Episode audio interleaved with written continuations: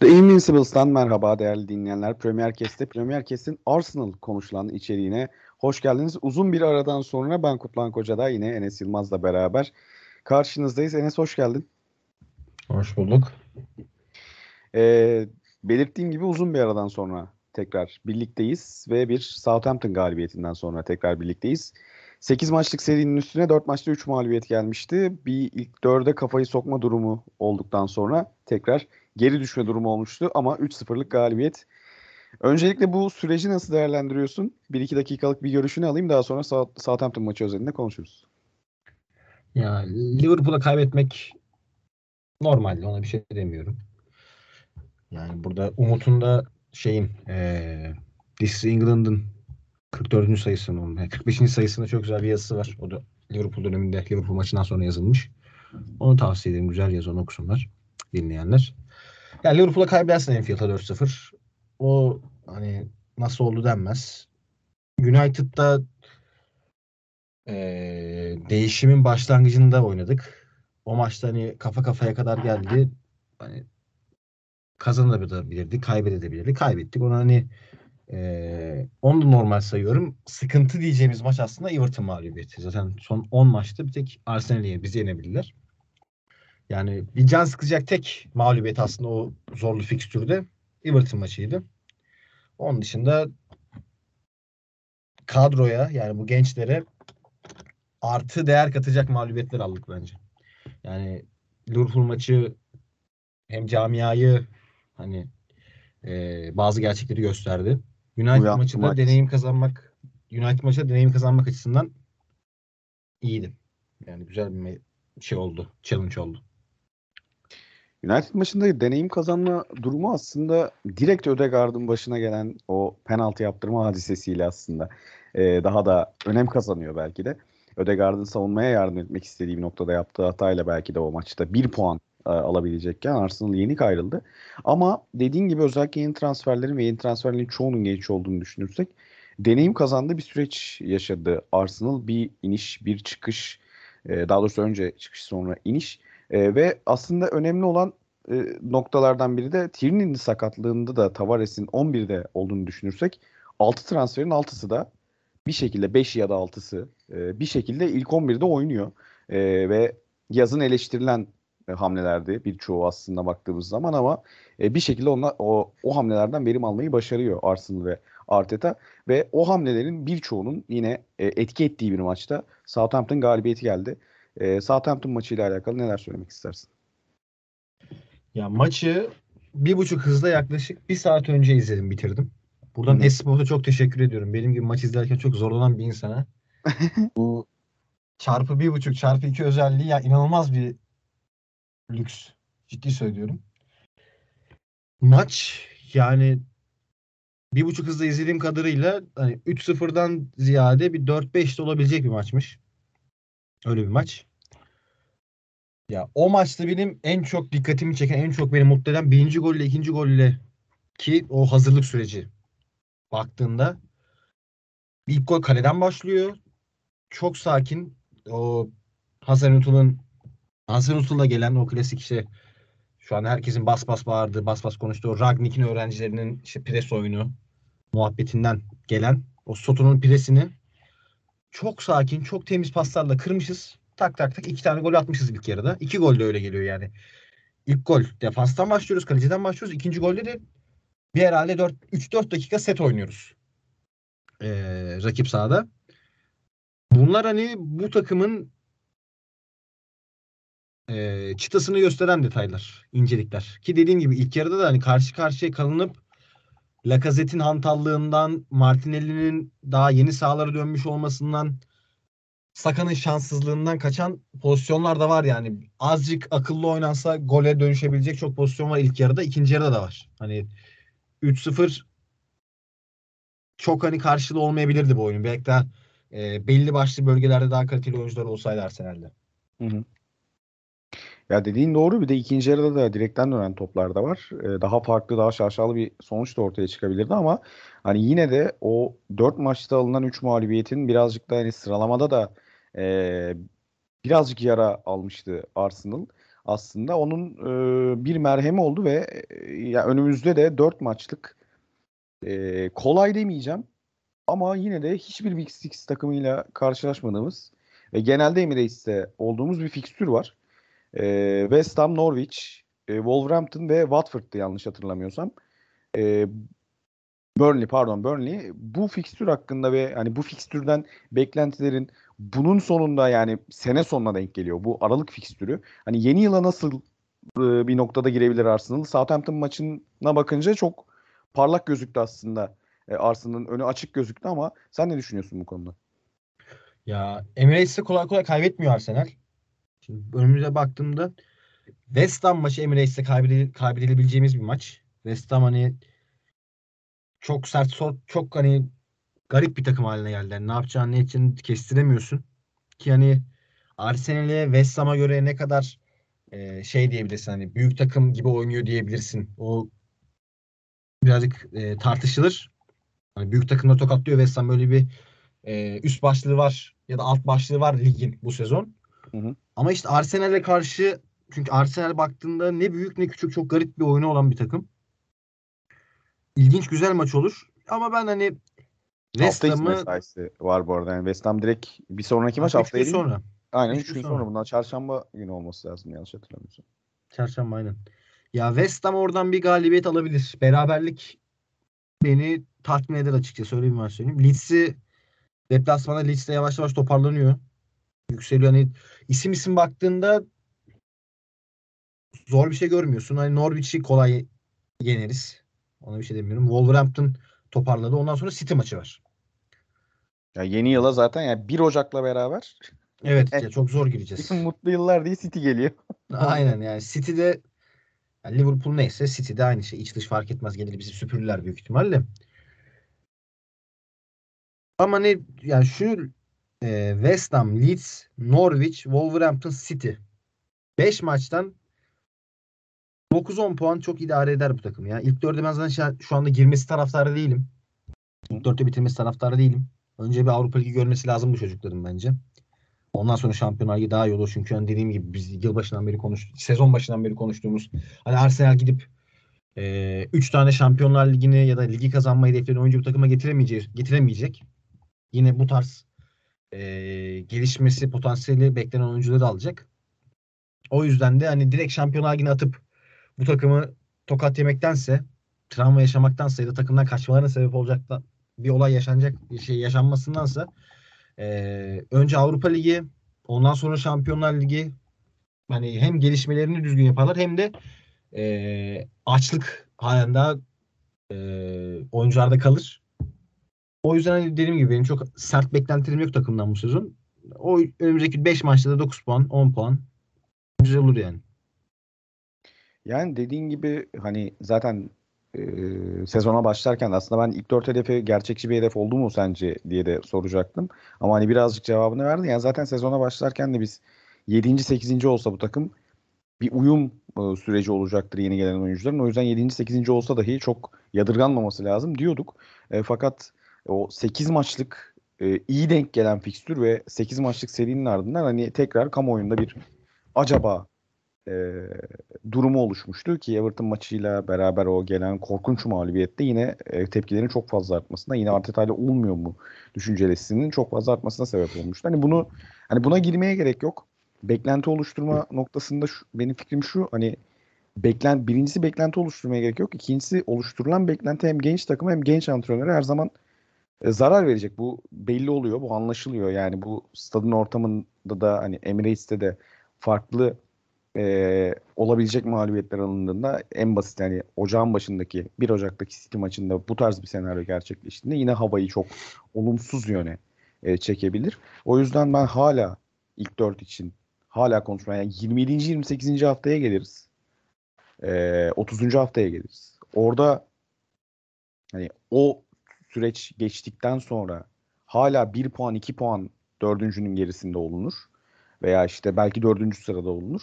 O zaman gerçekçi açıdan bir Şampiyonlar Ligi hedefi konulabilir gibi gözüküyor. Ha bunun e, tabii ki olması için de aslında devre arası transfer döneminin birazcık iyi geçmesi gerekiyor. Oradan istersen hani birazcık daha uzun konuşacağımız e, noktaya gelelim.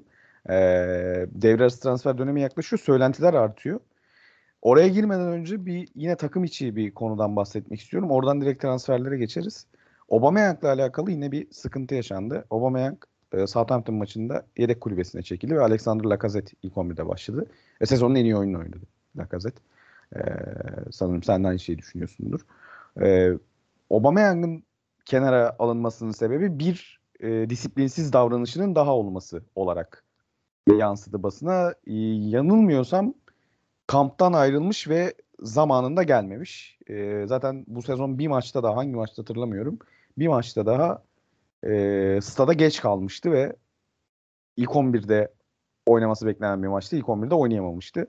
Bu Aubameyang e, hakkında ne düşünüyorsun? Bir de şey var. Hani kaptanlığını artık Arteta'nın Aubameyang'dan alacağı e, söyleniyor. Hani yeni kaptan sence kim olmalı? Bu konular hakkında ne düşünüyorsun? Ya yeni kaptan Tierney. Zaten bu şeyde de daha önceden illaki bunun muhabbetini yapmışızdır biz. Hı hı. Net bir şekilde bu takımın bu yeni jenerasyonu çünkü hani şeyden ben artık eminim. Lacazette, Aubameyang, ee, Chaka bu hani Wenger'in son döneminden kalan oyuncular yavaş yavaş bu takımdan gidecek. Belki Chaka kalır hani Allah belasını versin. Belki o kalır. Bu yeni jenerasyonda da kaptanlık pazu bandına en çok yakışıklı oyuncu net bir şekilde Tierney. Hı hı. Hem e, adalı olması yani Britanya'ya e, pasaportlu olması. Hani bu hani artık çok önemli bir şey değilmiş gibi duruyor ama ben bu tarz şeylerden de hani dikkat ediyorum. Hoşuma gidiyor bu tarz durumlar. Hani e, kaptanların yerli olması e, şeyi nasıl desem Gelenek gibi bir şey aslında. klişesi güzel hoşuma gidiyor benim. Öyle de olması gerektiğini düşünüyorum ben. Ya da altyapıdan yetişmiş olması ya da yerli ya olması. Tierney'i yakıştırıyorum kaptanlığa. Lacazette'in gideceği kesin. Ya o artık %100 sö- sözleşmesi bitecek. Gidecek bu sezon sonunda. Aubameyang'ın da yani isimlere bakıldığında transfer beklent e, transfer söylentisi olan isimlere bakıldığında Aubameyang'ın da ya yedek oturtulacak ki o maaşla yedek oturtulacağını ben sanmıyorum ya da %99 Amerika Katar benim tahminim oralar hani ben şey yapacağını düşünmüyorum. Avrupa'da kalacağını düşünmüyorum. Katar'dır, Çin'dir, Amerika'dır. Aubameyang Aubameyang'ın oralara geldi bence. Kardeşim sen yani 2017 yazında mı geldi? 2018, şey, 2018 kışında mı geldi? 2017 kışında mı ne geldi? Londra'da yaşıyorsun yani. Londra'nın trafik problemleri olan bir şehir olduğunu artık senin anlaman lazım. Bir değil iki değil. Trafiğe kaldığı için gel gelememişti bir önceki maça. İlk 11 başlamamıştı o dediğin maçta. Ya bu sezon başında ya da geçen sezonun sonlarında olması lazım. Onu ben tam hatırlamıyorum. Ben bu sezon başı diye hatırlıyorum ve bir Londra deplasmanıydı diye hatırlıyorum. Hangi deplasmanda onu hatırlamıyorum Tot- ama. Che- Tottenham Chelsea mıydı? diyeceğim ya? değil. Tottenham olabilir Geçen mi? sezon Tottenham diye hatırlıyorum ben de. Öyle mi? Olabilir. Olabilir. Ya bir değil iki değil artık yani ya aklın başına gelsin. Büyük ihtimal onda yani zaten performansı çok kötüydü son 2-3 maçtır. Fantasy takımında olmasından Beklerini biliyorum. veremiyor muydu kardeşim sana? Yok. İlk, ilk Salah, 2-3 maç verdi de ondan sonra yani Salah, Mane, Jota, Ronaldo olmasa, Bernardo olmasa, Foden de olmasa ya ne yapacağım bilmiyorum. Yani. Gerçekten çok çok şanssız bir adamsın. Yani vallahi Çok imkansızlıklarla boğuşan bir adamsın gerçekten. Yokluk. Dolar 15 olmuş, 14 olmuş yani. Kardeşim Kemer sıkma politikasındayız biz de. Anladım. Yani Aubameyang da miadını doldurdu. Bunu da belli ediyor bir daha bir daha. Yani hiç bir daha performans gösterdi gösteriyor. Çünkü Lacazette de Aubameyang'da ben artık bıktım bunların bu 3 ay rezil, 3 ay çok iyi oynamalarından. Hani büyük ihtimal sezon içinde de yine yerde yine bir yerde biz bu adama ihtiyaç duyacağız. Bu bir daha performans verecek. Ben o performans aldırılmaması taraftarıyım. Artık yeter. Hı hı. Güzel ayrılalım. Çok güzel gol listesi tutturdu bizim e, bizimle olan kariyerinde. Yeni maceraları yelken açsın. İlk başta çaka açsın. Sonra bu ikisi de açabilir. Ya zaten şöyle bir şey var. Hani kaptanlığın elinden alınması e, durumu şu.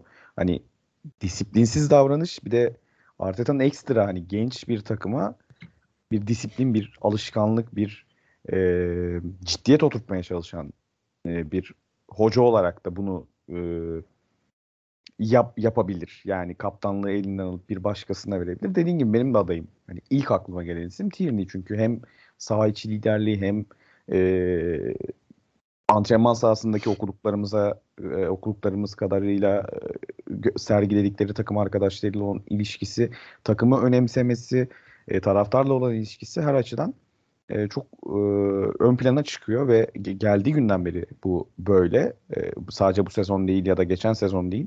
E, hep böyleydi. E, ve Aubameyang için de dediğin gibi yani dediğin şeylere katılıyorum. Zaten muhtemelen gidecek ki e, Arteta döneminin belki de Arteta ve Edu e, işbirliğinin belki de en kötü imzalarından bir tanesi. Aubameyang'la e, yapılan e, sözleşme uzatması E, ve on, ondan nasıl çıkılacak veya nereye gidecek? E, Avrupa'daki herhangi bir takım bu külfetin altına girecek mi? E, bunlar tabii ki soru işareti ama e, dediğin gibi Lacazette ve Nketiah muhtemelen ayrılacaklar. E, Aubameyang'ın da şu anki durumu göz önüne alındığında devre arasında sezon sonuna bile kalmadan devre arasında bir büyük forvet transferi görebiliriz ve e, oraya o, o kısma doğru da hemen geçelim. E, Vlahovic bizim hani kaba tabirle ıslak rüyamız gibi bir şey ikimizin birden. Ama e, Calvert-Lewin ismi de e, fazlasıyla anılıyor. Hatta Calvert-Lewin ismi daha fazla anılmaya başlandı. Vlahovic konusunda Juventus'un da ısrarcı olabileceği e, söylendiği için ki Locatelli transferinde de aynı şey yaşanmıştı. Locatelli'ye Arsenal teklif yapmıştı. Oyuncu kendisi e, Juventus'u istemiş ve beklemişti Juventus teklif yapınca. Oraya gitmişti. Fiorentina içinde hani parayı veren düdüğü çalar gibi bir durum olacak. E, bu noktada Juventus'un çıkabileceği e, meblağları tahmin edebiliyoruz. O yüzden Calvert-Lewin ismi daha fazla anılmaya başlandı. Senin e, bu forvet transferi hakkındaki düşüncelerin neler? Allah Juventus'un da belasını versin ya. Yeter be kardeşim. be. Yeter be kardeşim. be. Ki zaten ya, böyle bir şey olamaz. Ha. harbiden öyle ki ikinci bir e, şey soruşturması yemişler. Şike soruşturması yemişler. Evet. Onların da bir Tekrardan ikincilik yolculuğu olma ihtimali varmış. Hı hı. Ben zannetmiyorum. ama. İnşallah. İnş- Yani inşallah. İnşallah. Yani benim futbol açısından en büyük dileklerimden biri şu anda. Ben sanmıyorum ki Vlahovic İtalya'da kalırsa şeye gitsin. Juventus'a gitsin. Çünkü Juventus hani nereden tutsan elinde kalıyor. Dybala'nın da sözleşmesi bitiyor. Büyük o da ayrılacak takımdan öyle gözüküyor. Hı hı. Çok cezbeden bir takım değil Juventus. Sen konuyu Benim nereye getireceğim ben anladım. Benim Arsenal'ın çok Milan'a gitmesini istediğim bir isim ama hani o da Milan nasıl akıl edebilecek onu onu da bilmiyorum. Gelelim Arsenal'in politikasına. Ya bir şey söyleyeyim mi? Ben hani kolay büyük konuşan bir insanım. Biliyorum. Özellikle bu transferler konusunda. Bir daha büyük konuşacağım. Ve hani hiç haksız çıkacağımı düşünmüyorum. Calvert-Lewin'i biz alırsak bu adam Premier Lig'de Andy Carroll'dan sonra atılmış en büyük kazık olur. Of. Çok ciddi söylüyorum yani. Son 10 yılın 15 yılın en büyük kazıklarından biri olur yani. Ancelotti ile bir sezonu var bu adamın. Ondan sonra piyasada yok. Sakatlığı dolayısıyla bayağıdır forma giyemiyor. O ve benim sakatlık problemi olan ve sakatlık problemi olan bir insan Arsenal'e geldiği zaman ne olur? Sakatlanır. Abi sakatlık problemi olmayan da genelde sakatlanıyor zaten. Ki yani düşün bunu sakatlık problemi de var. Var. Perişan eder bizi. Ki ben hani öyle çok eee, uçup kaçacağını düşünmüyorum. Ciddi söylüyorum. Hani Vlahovic'i şöyle ben yorumlayayım. Eee Vlahovic net bir elit adayı. Evet. Haaland'dan sonraki büyük ihtimal hani en büyük 9 numara olacak. Bu çok net belli. Ki bu da City de bu arada Vlahovic'i istiyor. Onu da hani aklıma geldi şimdi onu da söyleyeyim. Hı hı. Sen bu adamı almak yerine 27-28 yaşında maksimum B seviyesinde, B kalitesinde yükselebilecek olan hatta yükselmiş olan Calvert-Lewin alırsan bence hata etmiş olsun ki biliyoruz ki Calvert-Lewin 60'a 70'e falan gelecek bu takıma gerisi. Bu adamın pasaportu İngiliz. Yani E, tabii tabii. medyadır, odur, budur. 50 şudur, milyon pound'dan. bir girdin mi? 50 milyon pound'dan falan açılır o kapı en az. E tabii yani bu hani kelepir fiyatı daha kalitesiz bir adam almaktansa ki aynı fiyata daha kalitesiz bir adam almaktansa basacağın parayı büyük oynayacaksın yani ki Odegaard için dediğim şeyi bir daha söylüyorum. Vlahovic seviye atlatır bu takıma. Ya bu sezon Doğru. neler yapıyor bu adam Doğru. ya. Bir Milan maçı var. Doğru doğru. Açın özetini izleyin yani. Yüzde yüz. Ya benim zaten geçtiğimiz sezonun sonundan beri e, izleyerek takip ettiğim, daha öncesinde e, çok maçını izlemiyordum. Hani maçını izleyerek e, takip ettiğim bir oyuncuydu Vlahovic.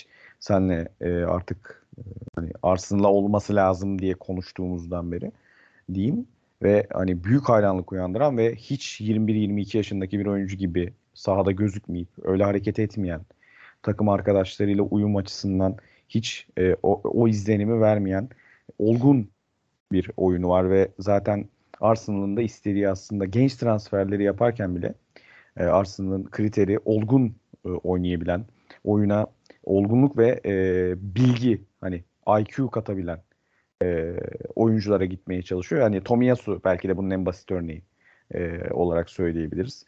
E, onun dışında hani Lokonga'nın ne kadar e, buna yönelik bir oyuncu olduğunu görüyoruz. Ödegaard zaten konuşmaya gerek yok sen de belirttin.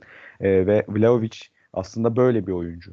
Ve e, zaten benim Alexander Isak ismini hep anıyorum bu programda. Hani Vlahovic'in bir gömlek altı belki de Isak aynı tip bir oyuncu. Yani bu tip bir oyuncuya yönelmek ve e, dediğin gibi hani fiyat olarak da pasaportu İngiliz olmadığı için bu tarz oyuncularda e, ısrar etmek. Ya ben özellikle Vlahovic'i e, Vlahovic konusunda ısrarcıyım çünkü elit adayı dediğin gibi hani Isak da o seviyede bir oyuncu değil. Elit adayı değil bana göre. Ama Vlahovic gerçekten öyle. E, fakat Calvert-Lewin isminin bu kadar anılmaya başlanması hem Vlahovic konusunda rakiplerin artmasından kaynaklı hem de e, hani Calvert-Lewin konusunda hani o da e, takım arkadaşlarını oyuna e, sokabilen, birebirlerde savunmacılara karşı yenilmeyen, e, geriye gelip, derine gelip top dağıtabilen bir oyuncu olması ama dediğin gibi hem pasaportundan kaynaklı bir fiyat şişirmesi var hem de bir sakatlık problemi e, baş gösteriyor Calvert-Lewin için. E, tabii biz konuşurken hep forvet transferi ilk planda hem Enketiah'ın sözleşme uzatmaması hem Lacazette'in gidecek olması hem Aubameyang'ın bu halinden ötürü forvet e, transferini ön plana çıkartıyoruz ama bir de e, elit bir orta saha transferine bu takımın e, ihtiyacı var hala. E, çünkü hem Partey'in gidecek olması Afrika Kupası'na hem de yani gitmiyor olsa dahi e, bu takımın orta saha rotasyonu çok geniş değil. E, ki Partey'in de son haftalarda çok iyi bir e, oyun ortaya koymadığını, formsuz olduğunu görüyoruz. E, bu tarz anlarda her zaman alternatife ihtiyaç duyarsınız. O alternatif yok. O alternatif kim olabilir sence transfer döneminde? Sen büyük, büyük bir Kulusevski hayranısın. Kulusevski ismi de anılmaya başlandı.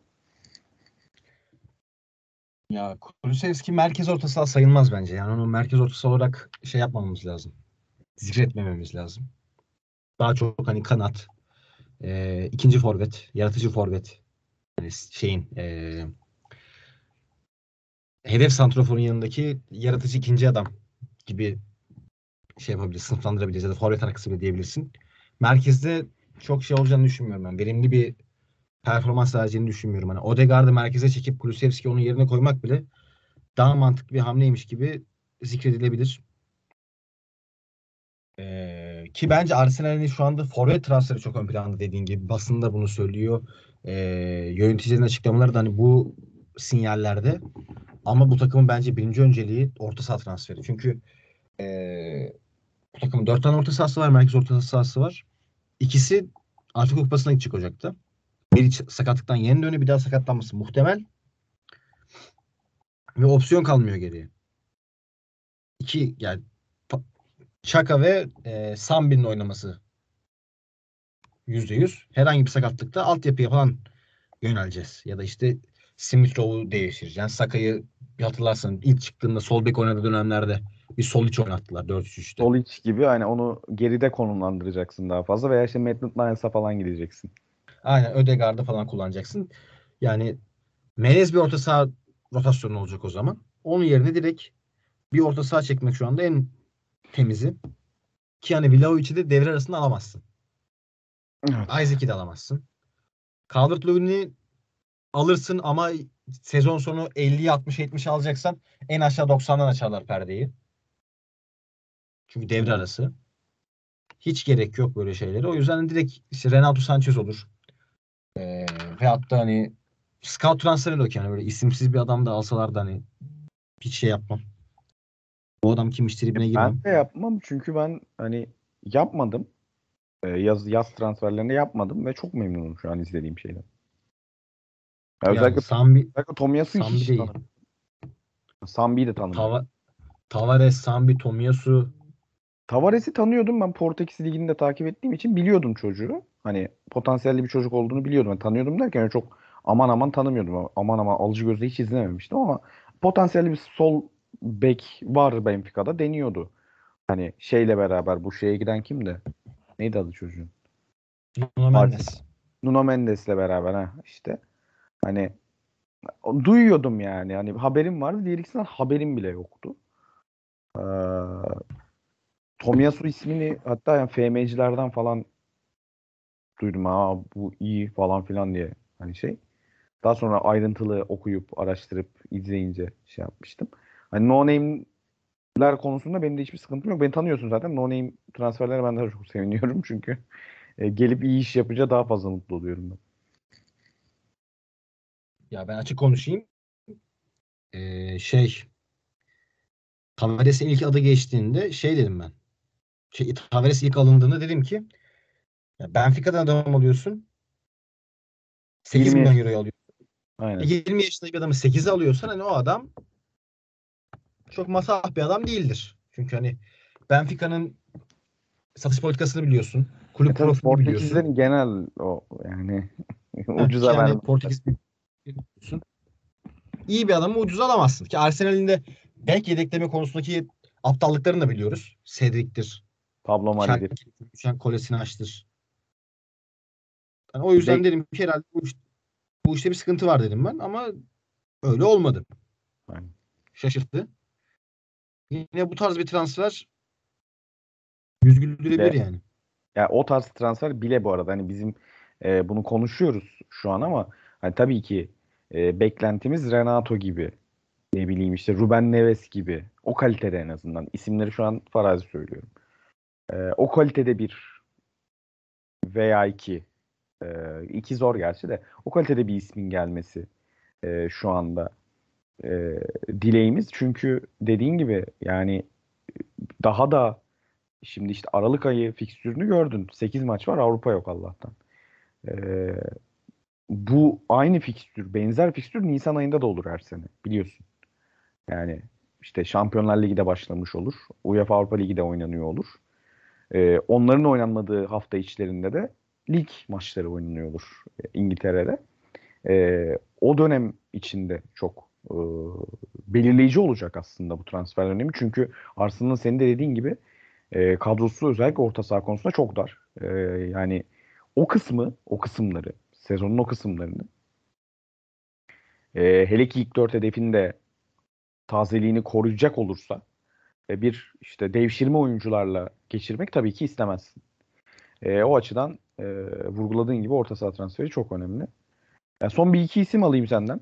E, yani çünkü daha doğrusu bir iki is- isim alayım derken bir isim söyleyeyim. Onun üstüne biraz değerlendirme yap. Bir iki isim söyle sen de. En son bir Frankie de Jong ismi gördüm. Ben hiç ihtimal vermiyorum ama bunu söyleyip sana sözü bırakayım. Ya hani bak Arsenal'den başlamıyorum muhabbet. Eğer De Jong'un gitmesine Barcelona izin veriyorsa Allah bu kulübün de belasını versin kapatın kepenkleri yani. Hani bak şeye şeye çok okeyim. Hani bak Gavi eyvallah iyi belli yani olacak bir çocuk. Ama şimdi Nico üzerinden falan da böyle bir saçma sapan diyaloglar dönüyor. İşte şey e, City Nico'ya karşılık İlkay'ı vermiş. Mentionlara falan bakıyorum. İşte sakın böyle bir şey yapmayın. Nico verilir mi? Öyle olur mu? Böyle olur mu? Ya saçmalamayın hani.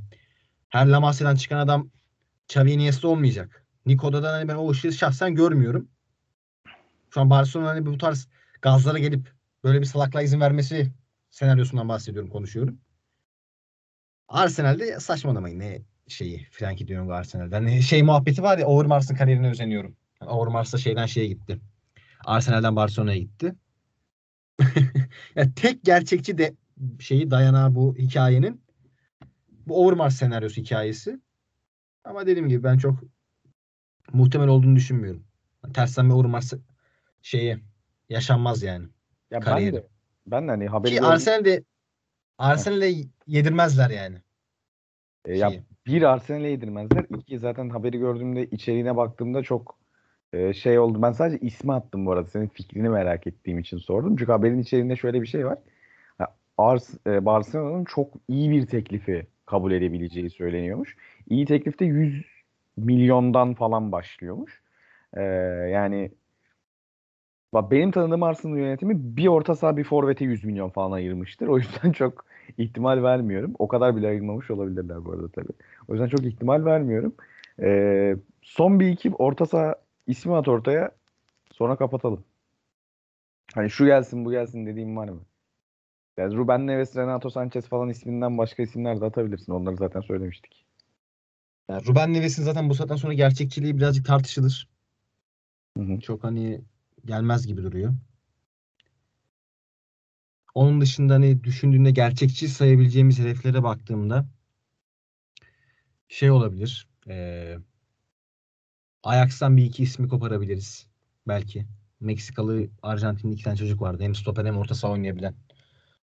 Alvarez'de birinin adı. Öbürünün adını tam hatırlamıyorum. Martinez olması lazım yanlış hatırlamıyorsam. Hı hı. O iki isimden birini alabilirsin. Yani alabiliriz. Güzel takviyeler olur. Sociedad'dan Mikel Merino iyi top dağıtıcı. O tatlı olur. Ya onun dışında da hani marketin durumuyla da çok alakalı olacak gibi geliyor bana. Tabii ki. Ya Alcantara bile Henderson Alcantara bile adaylar arasında geçebilir çünkü Henderson'ın sözleşmesi bitiyor. Ayrılma ihtimali çok. Bak, Arsenal'de yazıyorlar ciddi ciddi. Anderson'a hiç ihtimal vermiyorum ben.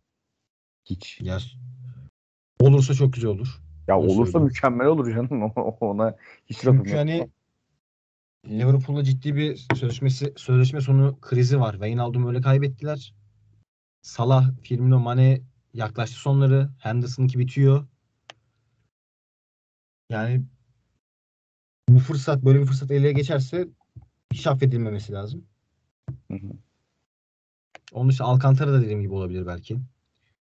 Ee, Real Madrid'de her zaman kullanılmayan orta sahalar oluyor. Nasıl bir şey, nasıl bir e, Bir tanesi bizde durum bu şu an çözemedim. gayet, güzel Bir kullanıyor. tanesi bize düştü.